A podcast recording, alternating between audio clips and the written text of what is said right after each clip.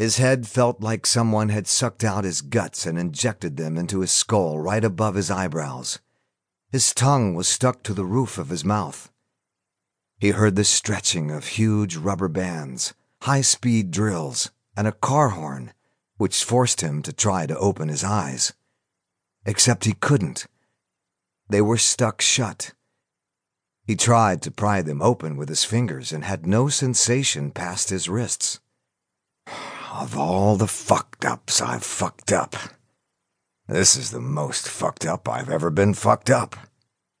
He tried to roll over and discovered why he couldn't feel his hands.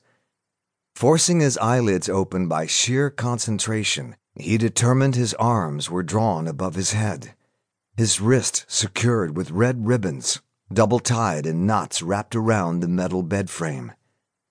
Whoever had done it was serious about immobilizing him and leaving him that way long term. Judging from the numbness in his hands, it had been hours.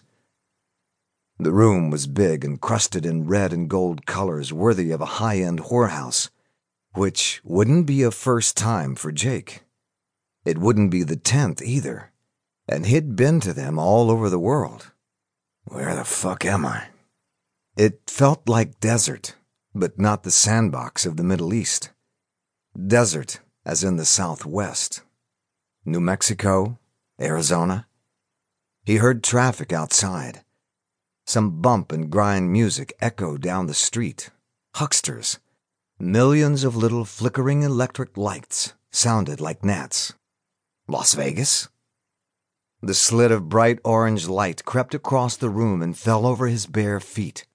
Thankfully, those he could feel. The window was framed in red. Like the rest of the room, the brocade curtains were peppered with red hearts. Red sheers poked out from the sides like ruffles on a petticoat. He was stark naked. Good thing it was a hot day. His rod was ready. Always a bad sign. Not a condom in sight. No protection. Totally risky behavior. Again. Damn it. You said you'd stop this shit. He tried to roll up his shoulders and push against the metal frame but the ribbons were secure. As he yanked on his bonds, a warm glow began to develop in his hands, and they felt painful and swollen. He couldn't move his fingers. Help! he screamed, sounding like a teenager. He cleared his throat and concentrated. Somebody help me! This time his shout was more manly. Listening for the welcome sound of a key being used, running feet, or voices outside the door. He was soon disappointed. He scanned the room again for his clothes and came up empty. He did find his cell on the floor by the bed, face down, so he couldn't tell if anyone had tried to call him. And then he thought about something else. My wallet. It had happened before. Surely they had taken his wallet. She had taken his wallet. She was there a she? One thing was for sure. It wasn't going to be a fucking he. No matter how drunk he got, there'd never be a he. Or at least, he better look like a she. Oh, fuck. Somebody! Somebody get a manager! He screamed. He held his breath and listened. Nothing.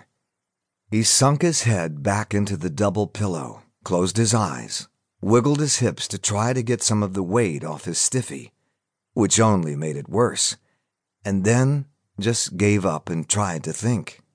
Images of Las Vegas and what his past had been like here replayed. Lots of weddings for his SEAL buddies on Team 3. Fredo and Mia got married here. Ryan and Alex married their wives in a double Elvis. Hard to forget that one. Boy, he nearly wound up in jail, running through the casino stark naked. There were the showgirls. Someone had dared him to streak the dressing room, but they pointed him to the wrong one, so he ran past well oiled dudes who were more than a little interested in him.